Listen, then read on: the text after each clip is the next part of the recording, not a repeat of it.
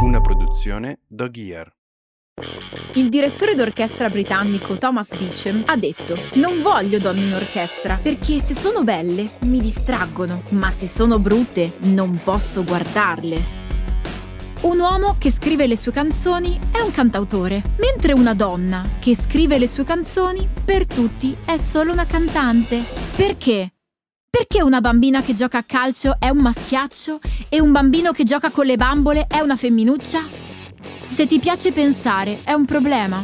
Se ti piace studiare, sei scema. Ci vogliono solo belle e divise, mentre insieme saremmo una forza. Sono Francesca Michelin e sono una cantautrice. Questo è Maschiacci, il podcast in cui voglio capire per cosa lottano le donne oggi. Incontrerò donne e uomini con punti di vista diversi che mi aiuteranno a capire perché. Caroline Criado Perez, nel libro Invisibili, scrive per buona parte del secolo scorso non ci sono state musiciste donne nella New York Philharmonic Orchestra. Ma poi, di punto in bianco, dagli anni 70 in avanti, qualcosa è cambiato e il numero delle orchestrali donne ha cominciato a crescere, sempre di più. Quel qualcosa sono le audizioni cieche. Introdotte nei primi anni 70 a seguito di una causa legale, le audizioni cieche sono proprio quel che si immagina. La commissione giudicante non vede chi sta suonando perché il candidato è nascosto da un paravento. La novità ebbe un impatto immediato. All'inizio degli anni Ottanta le donne costituivano già il 50% dei nuovi ingressi nell'orchestra. Oggi la proporzione di musiciste donne nella Filarmonica di New York supera il 45%. La semplice idea di mettere un paravento ha trasformato le audizioni in un processo meritocratico. L'abbiamo vista a Napoli, a Sofia, in Georgia, a Barcellona, al Santori Hall di Tokyo, ma anche al Teatro Reggio di Torino. Nel 2018 la rivista internazionale Forbes l'ha inserita tra i 100 e le 100 under 30 più influenti al mondo. Non è famosa solo in Italia, ma in tutto il mondo. Oggi ho il piacere di incontrare Beatrice Venezzi. Ciao! Ciao, grazie di questo invito. Ciao, eccoci. Poi considera che questa cosa che fa molto ridere, mm. che io siccome uso spesso Meet per fare lezioni in conservatorio, io appaio come studente Francesca Michelin. Ti stavo cioè, leggendo. No, no, non, ries- non, riesco a, a, a, togliere questa cosa qui, ma non sono pazza, eh, c'è, c'è, una motivazione. E sono molto contenta che ci sia tu in particolar modo perché non abbiamo mai intervistato comunque una musicista e quindi Bene. sono anche molto contenta per questo. Ma che poi scusa, ma tu sei degli anni 90 come me, ma questa cosa cioè, da un lato mi imbarazza perché cioè, abbiamo quasi la stessa età e tu nel frattempo sei tipo una queen cioè, è incredibile. Eh beh, dai, ma in un altro settore, ma anche tu sei una queen, scusa, quindi No, no, non il paragone proprio non regge, fidati. Tra l'al tra l'altro bellissimo essere nati negli anni '90, con mio fratello scherzavo sempre di questa cosa, che lui è nato negli anni '80 di e diceva: "Io sono nata nell'e nell'epoca dei Queen e tu delle Spice Girls". Però devo dire che gli anni '90 musicalmente sono stati in realtà molto interessanti. Lo sai che cosa mi piaceva in assoluto della musica degli anni '90, il fatto di di questa leggerezza che c'era, no, riascoltarle adesso, anche facendo un paragone con le canzoni di oggi, c'è una leggerezza, una spensieratezza, una gioia di vivere che che oggi sembra quasi che non sentiamo più, che forse non ci appartenga più. Ehm, non È so se anche tu da dalla tua dal tuo punto di vista hai questa sensazione, ma si mhmm, si percepisce molta più inquietudine, È vero. ehm, rispetto a appunto rispetto agli anni '90. No, ma è vero, è vero, anche pezzi magari di critica sociale sono proprio estremamente luminosi, solari. Adesso invece è tutto molto più scuro, questa cosa è molto vera. Chi ci sta ascoltando si aspetta che io ti faccia immediatamente una domanda, quindi te la faccio. Quanto sei alta? Allora ti racconto una cosa che mi ha fatto molto ridere Perché più di una volta, quando poi ho incontrato le persone dal dal vivo, al di fuori del podio, mi hanno detto: "Ah, Cipicchia, ma io pensavo che tu fossi ancora più alta." Perché quando sei sul podio sembra, no, come dire, sembra cioè non è soltanto per quei 20 centimetri di podio effettivamente che che fanno molto più del tacco, ma proprio non non lo so, ave avevano la sensazione che io fossi molto più alta di quello che in realtà sono. Io sono circa 1,70 m, normalissima. Ehm, ecco. Beh, insomma, comunque vorrei essere io 1,70 m sappilo, eh, magari. A parte gli scherzi, sui giornali ci hanno messo un pochino una contro l'altra, tra l'altro non ho capito perché, e ci hanno dipinto come grandi rivali, che poi rivali di che cosa? Io non so manco solfeggiare un 7 ottavi, tra l'altro dopo ti chiederò ripetizioni. Però come diceva Daniele Silvestri, ehm, in un pezzo che in realtà ho anche cantato sul palco del dell'Ariston, secondo me le cose che abbiamo in comune io e te sono 4850 almeno. E io partirei quindi, ehm, elencandone alcune. Gelato alla frutta o alle creme? Eh, difficile questa eh, però parti subito dalla cosa più difficile in Sì, sì, assoluto. Fare una effettivamente sono stata cattiva. Mah, dai, forse le creme, effettivamente. Ecco, mi spiace cara, io gelato alla frutta. Va Eh. bene. Partiamo male. Mare o montagna? Entrambe le cose, in questo non riesco veramente a scegliere. E io pure, non ho mai risposto a questa domanda perché mi piacciono tutte e 2. Io ci metterei dentro anche lago, città d'arte, va bene qualsiasi cosa pur di viaggiare, insomma. Sono d'accordo. Attenzione, Dawson Creek o The O.C.? Eh, Dawson Creek. Eh, grande, finalmente, finalmente qualcuno che risponde così. Grande. Poi attenzione che tu sei sei anche toscana, quindi vino bianco o rosso? Eh, ma anche questa è un'altra di quelle domande difficilissime. Come si fa a scegliere solo l'uno o l'altro? E le bollicine poi non me le consideri neanche. Eh no, no, io proprio molto netta. No, diciamo rosso forse. Benvenuta nel club del rosso. Parolaccia in dialetto o in italiano? Mhmm, diciamo che mi diletto un po' in tutto quando si tratta dato che che diciamo che dato che le utilizzo in momenti in cui è difficile alle volte mantenere la calma, mantenere anche, ehm, come posso dire, ehm, scegliere le parole più forbite e quant'altro, ecco sì, li spazio veramente, molto molto fantasiosa. Ma ti è mai capitato di cacciare una parolaccia tipo ad un orchestrale o proprio mentre stavi Sì, dirigendo? sì, mi è successo una volta. Cosa cosa è successo? Eh, ehm, allora praticamente è successo questo: io mi trovavo i in un'orchestra, cioè in un in un festival italiano, ma c'era, ehm, una parte dell'orchestra che non era italiana, okay, quindi vabbè c'era un po' di difficoltà di comprensione reciproca, perché poi l'inglese non è che proprio lo parlino sempre tutti, no, ecco. Ehm, e vabbè. Okay. E mi arrabbio molto con alcune di queste persone in orchestra perché non erano sufficientemente preparate, anche se avevano dei ruoli di ehm, di rilievo importanti, di di leader delle proprie sezioni, eccetera. Quindi alla prima prova ho messo il broncio, diciamo così, alla seconda prova ho iniziato ad arrabbiarmi e insomma alla terza prova ho cacciato pure qualcuno, prova antegenerale e sembra che tutto finalmente fili liscio. Passano un paio di giorni e arriviamo alla generale che, come tu sai, è come una performance a tutti gli effetti quindi Sì. teoricamente non ti dovresti mai fermare. No, esatto.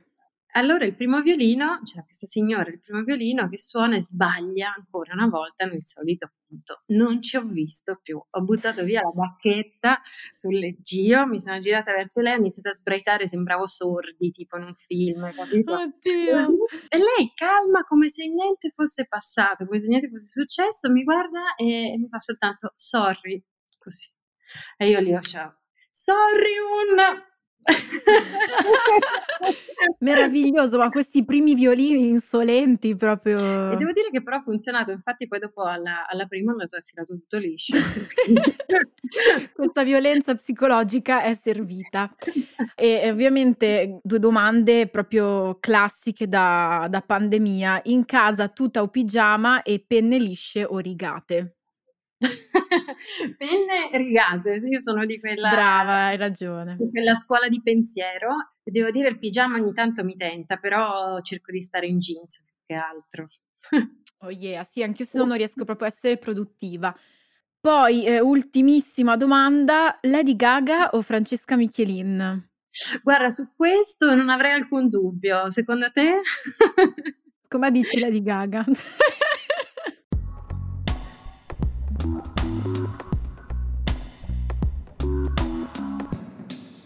Allora, adesso che ci siamo conosciute un po', ti voglio fare la domanda che faccio sempre ad ogni puntata di Maschiacci. Ogni giorno le donne lottano per qualcosa. Tu oggi per cosa hai lottato? Io oggi ho lottato per, il, nel, per una cosa lavorativa, per il mio lavoro, una cosa di stamani mattina, riguarda il mio prossimo disco. Eh, aspetto a parlarne anche per scaramanzia. Io sono così, delle cose cui, a cui tengo molto parlo veramente all'ultimo secondo proprio per scaramanzia. Volevo chiederti perché c'è un po' sempre questo stereotipo. Quando tu entri in un'aula di conservatorio ti vedono, siccome sei una donna, tutti ti chiedono se studierai canto, se studierai arpa. È sempre così. Ogni volta quando dici no, io faccio composizione, ma come fai composizione? E fai anche canto e fai anche pianoforte? No, no, faccio proprio composizione nel mio corso. Ehm, secondo te, cioè, com- come possiamo smontare questi stereotipi legati all'ambito accademico? Cioè, bisogna semplicemente continuare a fare quello che si fa oppure si può fare qualcosa in più da questo punto di vista? Sai, io credo che non ci sia niente di più forte di, in generale de- dell'esempio, quindi impegnarsi Certo.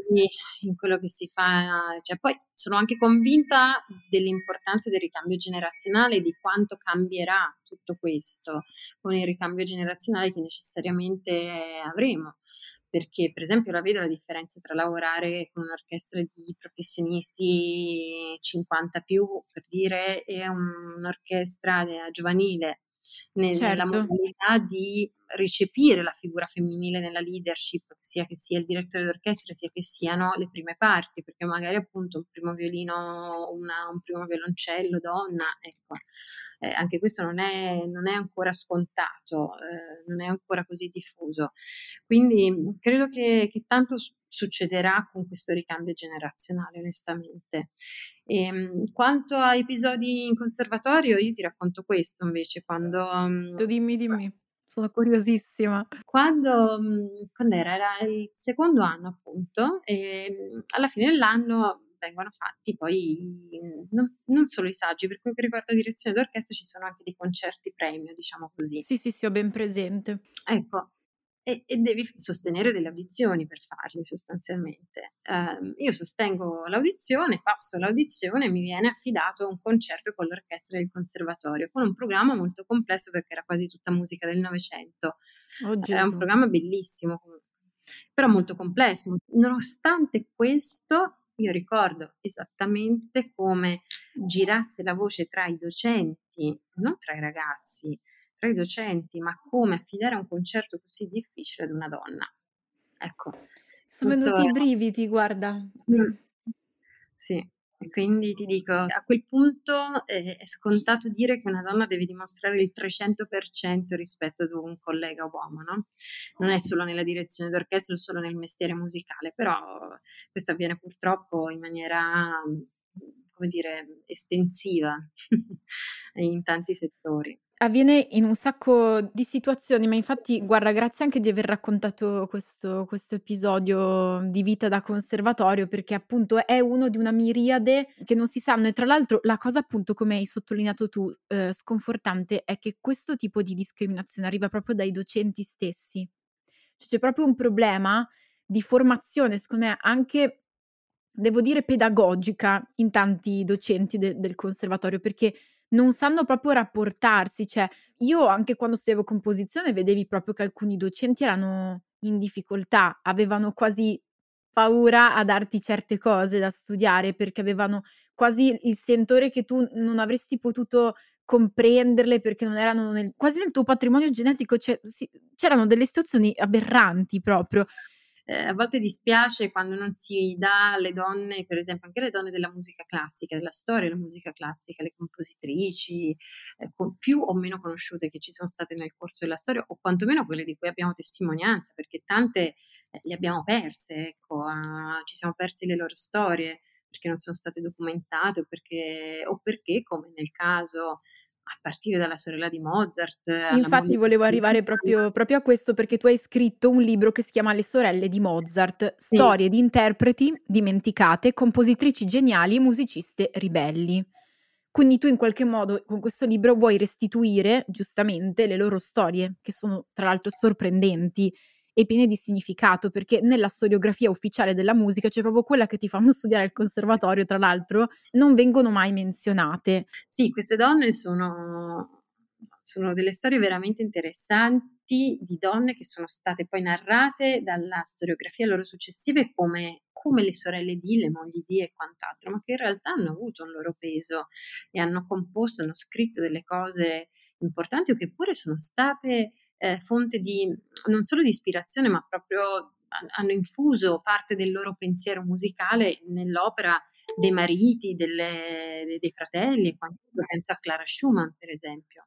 Ma infatti, ma infatti sì, poi ovviamente io faccio la controparte jazzistica, ma, ma basti pensare anche um, a Lee Larding, che è stata seconda moglie di, di Armstrong e se non fosse stato per lei lui non avrebbe innanzitutto abbandonato la cornetta e non sarebbe diventato un trombettista, non avrebbe fatto un sacco di scelte rivoluzionarie perché lei era compositrice, pianista e anche manager. Mm. Una quasi delle prime figure di management musicale, incredibile.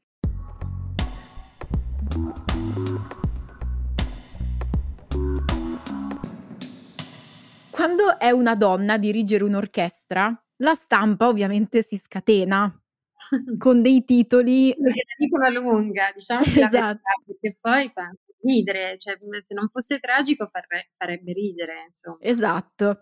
Quindi ti chiedo se vuoi ovviamente di commentarli assieme a me. Vai. Il primo è eloquente, è una donna dirige, punto esclamativo. Wow, che novità! non conoscono Nadia Boulanger, lo faceva già alla fine dell'Ottocento, ma sai. Poi, una donna addomestica 60 uomini. Aspetta, eh, tiro fuori il frustino. No, vabbè. No, vabbè. Una donna è come un uomo sul podio. No, vabbè, su questo c'è stata anche una grandissima polemica, perché c'è chi crede di fare un complimento quando ti dice, ah, non si sentiva che eri una donna. Cioè, non, non so come dire, ma c'è un problema di fondo ma, culturale. Ma sai quante, alto, quante occasioni, ampio. secondo me, sprecate di parlare di certe cose con un linguaggio nuovo ed inclusivo e alla fine proprio, magari senza eh, cattive intenzioni, proprio perché queste persone semplicemente non ci arrivano a quello che stanno scrivendo, devono fare un chiaro aggiornamento di sistema, proprio fanno delle figure epocali, come il prof che ti dice brava per essere una donna, hai fatto una bella fuga, complimenti, e tu dici ma eh, mm, vabbè, grazie. E poi questa è composta da quattro parole, mm-hmm. di cui almeno tre, secondo me, offensive. Io, maestro in gonnella. Ah, quella è tremenda. Sì, sì, capisco perfettamente. Ricordo. Maestro in gonnella sì, ma perché quando si, si concentrano sui tacchi alti, sui tacchi a spillo, cioè è un, un susseguirsi di cliché, no? Eh, e basta, niente di più. O meglio, tu sai che io ho rivendicato il, eh, come dire, l'importanza dell'abbigliamento, no? Perché quando si fa il direttore d'orchestra, mediamente ci si mette sempre il frac, ma il frac per carità ci può essere un, un bellissimo smoking di Yves Saint Laurent eh, disegnato sul corpo della donna che, che è fighissimo, no? Eh, però mediamente se, ci, se si indossa invece quello che è altro non è che un costume maschile, significa che ci stiamo sostanzialmente travestendo per fare quello che storicamente, per essere credibili in quello che storicamente è un ruolo maschile. D'accordo? Quindi io da, da sempre ho in mente, ho molto presente questa cosa perché ehm, ritengo anche che specialmente nella nostra società di oggi si veicolino dei messaggi fortissimi attraverso l'immagine, che questo sia possibile certo. proprio anche certo. attraverso l'immagine. Quindi una donna eh, sul podio eh, che mantiene intatta la propria autorevolezza pur non mascherandosi, per me è un messaggio molto forte. Sai quante volte mi sono sentita dire capelli troppo lunghi, troppo biondi, tro- il trucco, i vestiti non vanno bene e quant'altro, come se una donna non fosse libera di essere chi è su quel podio e si dovesse appunto mascherare e scimmiottare un uomo. E quindi ecco, eh, per me quella, a quel punto è diventata più capivo che dava fastidio questa cosa più per me è diventata una battaglia, perché è evidente che va ad infrangere eh, dei tabù.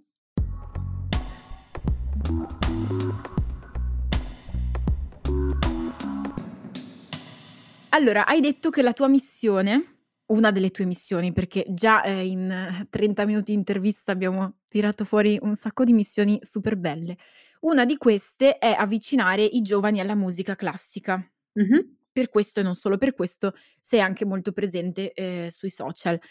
Non credi che sia importante anche avvicinare le bambine all'idea che possono aspirare a dirigere un'orchestra come te? Come si fa secondo te? Sai quante, quante mamme, zie, nonne mi hanno scritto anche tramite i social per dirmi eh, adesso faccio vedere, ho fatto vedere i tuoi video alla mia nipotina o a mia figlia, eccetera, e, e adesso vuole... mm, ha detto che vuole fare anche lei questo lavoro, oppure ancora una fu bellissima, mi scrisse, eh, ho fatto vedere i tuoi video e le tue foto alla a mia nipote e, e lei mi ha detto, voglio, zia, da grande voglio fare questo lavoro. Ah sì, quale? La fata.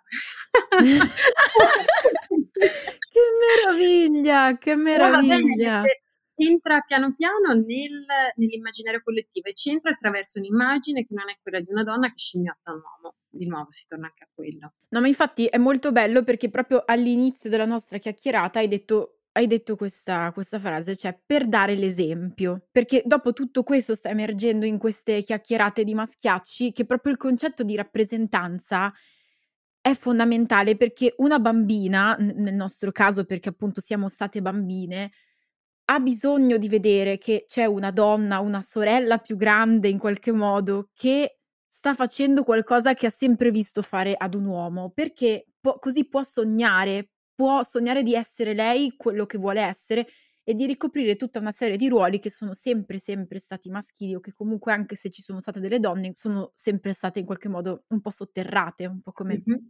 dici tu nel tuo libro. No, no, ti dico anche questo, per esempio per la direzione d'orchestra, no, ci sono non ci sono praticamente o non c'erano fino a poco tempo fa dei role model importanti da seguire e un un dire, il corpo femminile e il corpo maschile sono molto diversi per proporzioni, per baricentro, per tutta una serie di cose.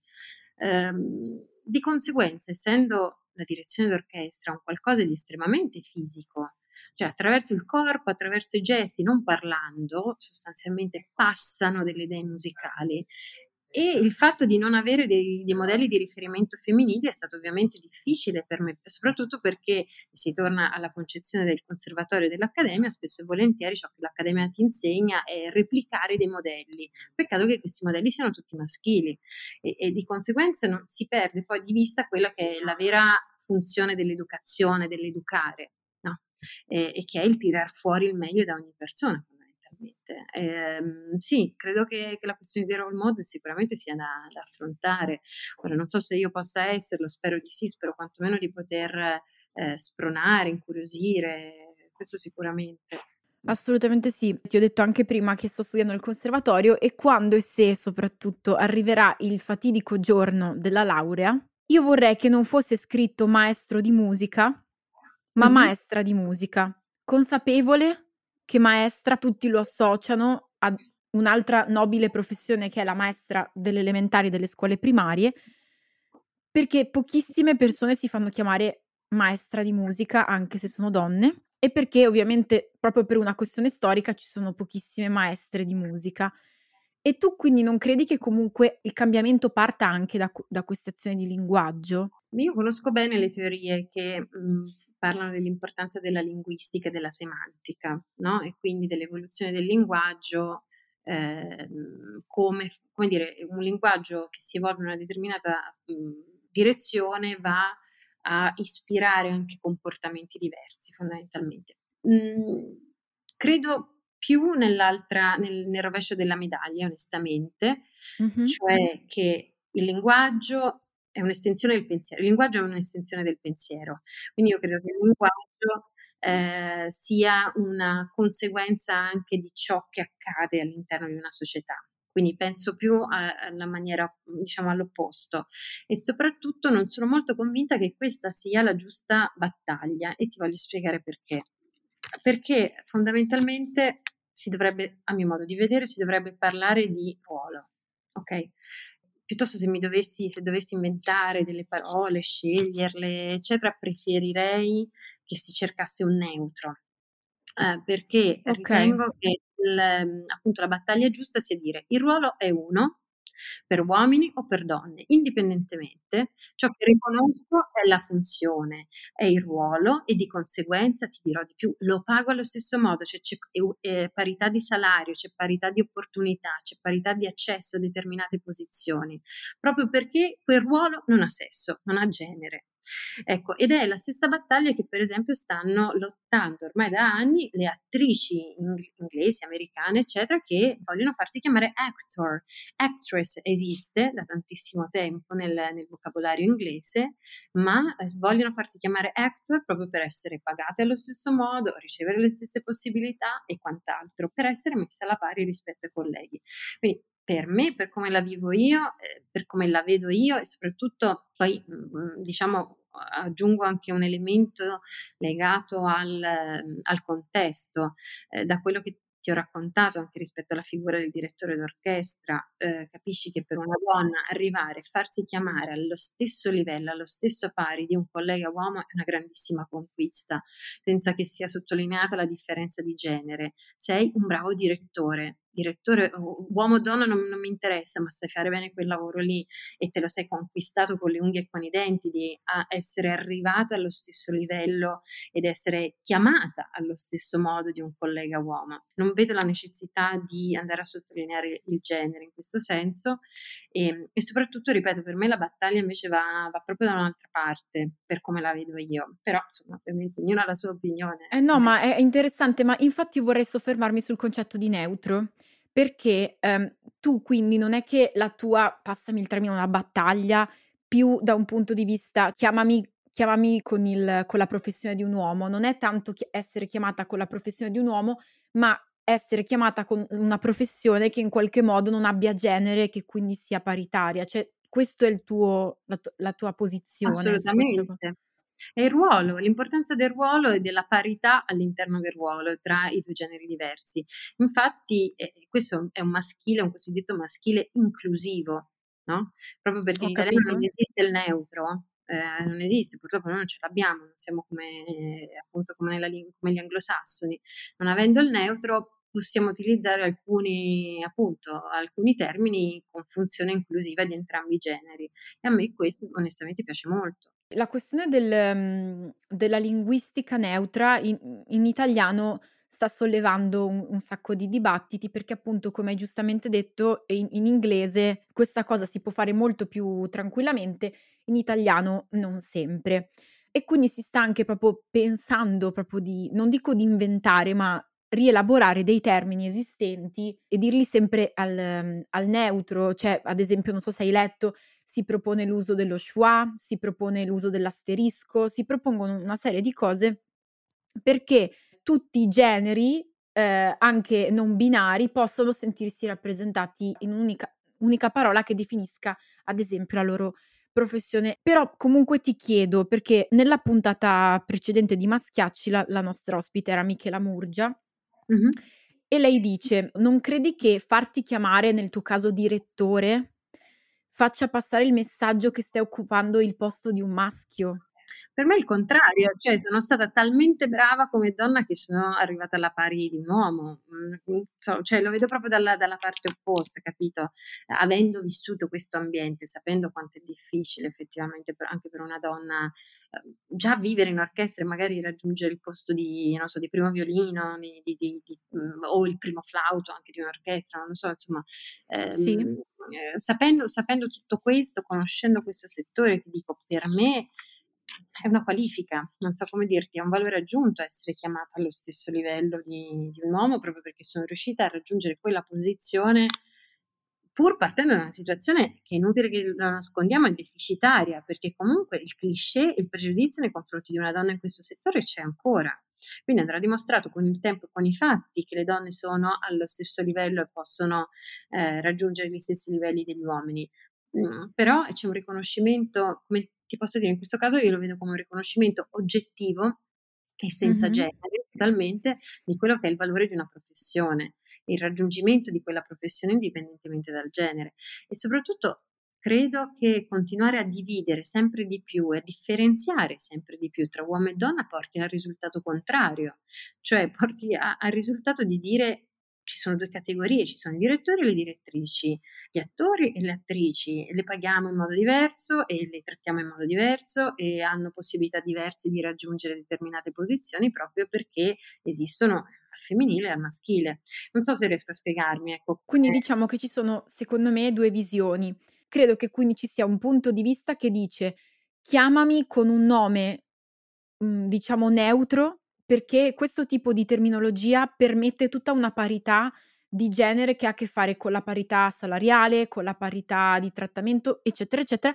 E invece c'è una corrente che dice eh, per me non c'è differenza tra direttore e direttrice, assolutamente, come esiste la, tir- la, direttrice del TG3 o la direttrice del CERN, esiste anche il direttore, mh, anzi speriamo che un giorno ci siano più direttrici che direttori perché ci saranno più donne a occupare di, cioè, ruoli di potere. Ci sono, diciamo, diverse, diverse visioni ed è, ed è bello farle, farle emergere così chi ci sta ascoltando può farsi un'idea, elaborare un pensiero critico che secondo me... Personalmente sono molto aperta alle visioni anche degli altri, cioè intendiamoci, per me funziona questo. Certo, no, no, ma se no non penso saresti qui, eh, Appunto, sulla base della mia esperienza fino a questo momento è questo che mi sento di dire appunto eh, ed è quello che vale per me quantomeno e poi mhmm, appunto io non sono molto esterofila onestamente però ci sono alcuni paesi di qualcosina da insegnarci rispetto al gen- a, a, come, a, come, risolvere il gender gap o quantomeno come alleviare alcuni problemi del gender gap o qualcosina da insegnare ce l'hanno no?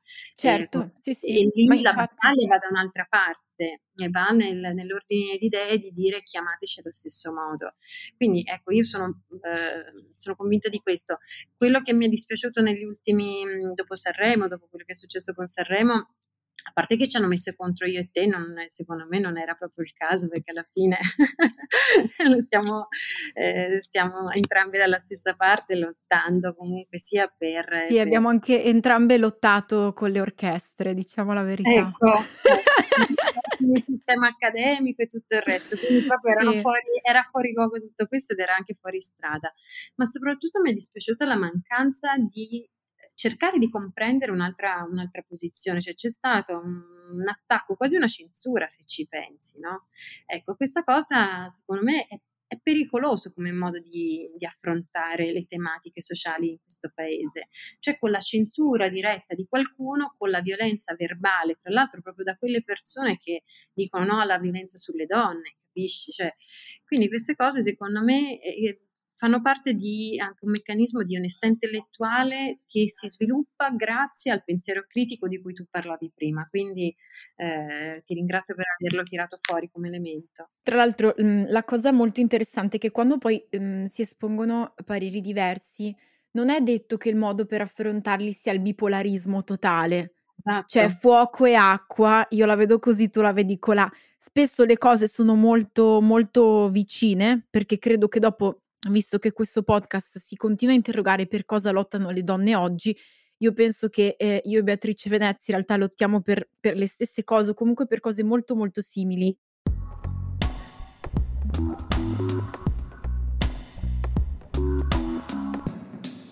Per concludere, visto che abbiamo parlato tantissimo di tantissime cose, eh, all'inizio ti ho chiesto proprio per cosa hai lottato oggi. Quindi Mh-mh. adesso vorrei chiederti per cosa non vorresti più lottare domani. Non vorrei più lottare per la parità di accesso a determinate posizioni, non vorrei più lottare eh, per dimostrare che nonostante il fatto di essere donna sono comunque sono live- allo stesso livello di un uomo, riesco a fare lo stesso lavoro, eh, non vorrei più dover stare sotto la lente di ingrandimento per qualsiasi cosa che faccio, cosa che con i colleghi non succede sicuramente. Tutte queste cose qua, per tutto questo vorrei non dover più lottare e vorrei anche non dover più lottare, mhmm, o meglio, non dover più leggere certi titoli di giornali che si, che si esaltano del fatto che c'è un direttore d'orchestra donna, eh, perché, perché ormai basta, insomma. No? Dovrebbe diventare abbastanza la normalità, così come per tante altre professioni. Non ci si dovrebbe più eh, stupire delle capacità delle donne, per questo non vorrei più lottare.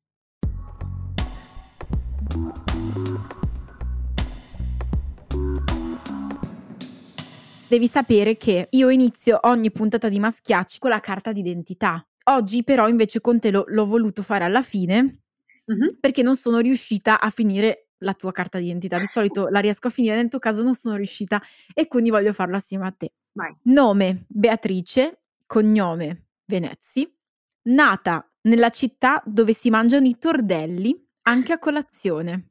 Lucca, ovviamente. Curiosità, è vero che a Lucca si dice sei un tordello per dire a qualcuno sei un po' addormentato? Sì, anche non, sì, non sei sveglissimo, ecco. E in Veneto si dice sei un tordo, cioè non è interessante, eh? vedi, Perché non l'ho vedi. mai sentito da nessun'altra parte, però a Lucca Tordelli e a del Grappa Tordo. Nata quando? Il 5 marzo 1990 e in quell'anno nasce anche ufficialmente il wifi. Infatti la prima parola che hai detto è stata dammi la password. Frase ricorrente, ho detto Venezzi, non Venezia. Giusto. Oppure Venezi come Venezia ma senza la A. Oppure non sono veneta perché magari uno pensa Venezzi, sicuro è veneta. Incubo ricorrente, cosa metto? Ehm, I titoli tipo Maestro in gonnella. Hobby, cosa, cosa metto qui? Viaggiare. Viaggio matto e disperatissimo proprio. Ascolta, dulcis in fundo, professione. Cosa metto? Posso mettere direttore d'orchestra, direttrice d'orchestra o posso metterci dai ci penso? No, io continuo sulla mia strada, io rimango sul direttore d'orchestra. E vabbè ragazzi, ce, la- ce l'abbiamo messa tutta, ma è giusto così. Allora, eh, grazie davvero, è stata una delle puntate più belle, quindi grazie. Ti ringrazio. No, ti ringrazio io perché è stato veramente un piacere e, poi sì, eh, sai che appunto ehm, credo molto nella compenetrazione tra, come dicevamo prima, tra ambienti diversi, eh, lo trovo sempre molto stimolante, insomma. E poi tutto quello che è confronto dialettico, per quello che mi riguarda, è sempre arricchente. Quindi ti ringrazio per questo invito, mi, mi sono divertita, sono- mi mi ha fatto molto piacere.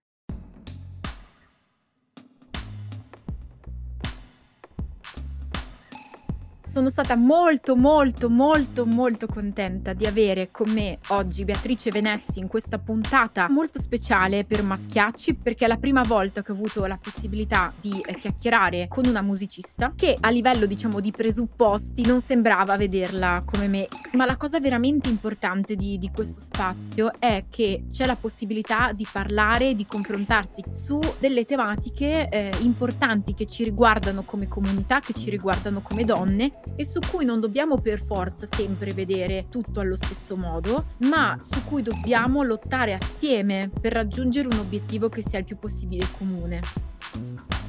Non chiudo questa puntata con un'idea specifica, non chiudo questa puntata con un'idea più giusta, eh, ma sicuramente chiudo questa puntata avendo sul piatto due opzioni molto interessanti che non sono per forza in opposizione, ma che si intrecciano e si abbracciano.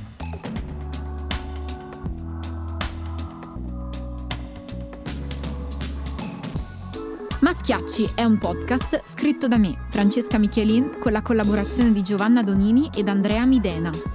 La produzione è di Dog Year, di Marta Donà e Carlo Lenotti. Il coordinamento è di Giovanni Berbellini e Marta Sala. La sonorizzazione è di Giovanni Pallotti. La copertina è di Andrea Lodetti e Luca Filippi. Il management è la Tarma. La promozione digitale Comunicarlo.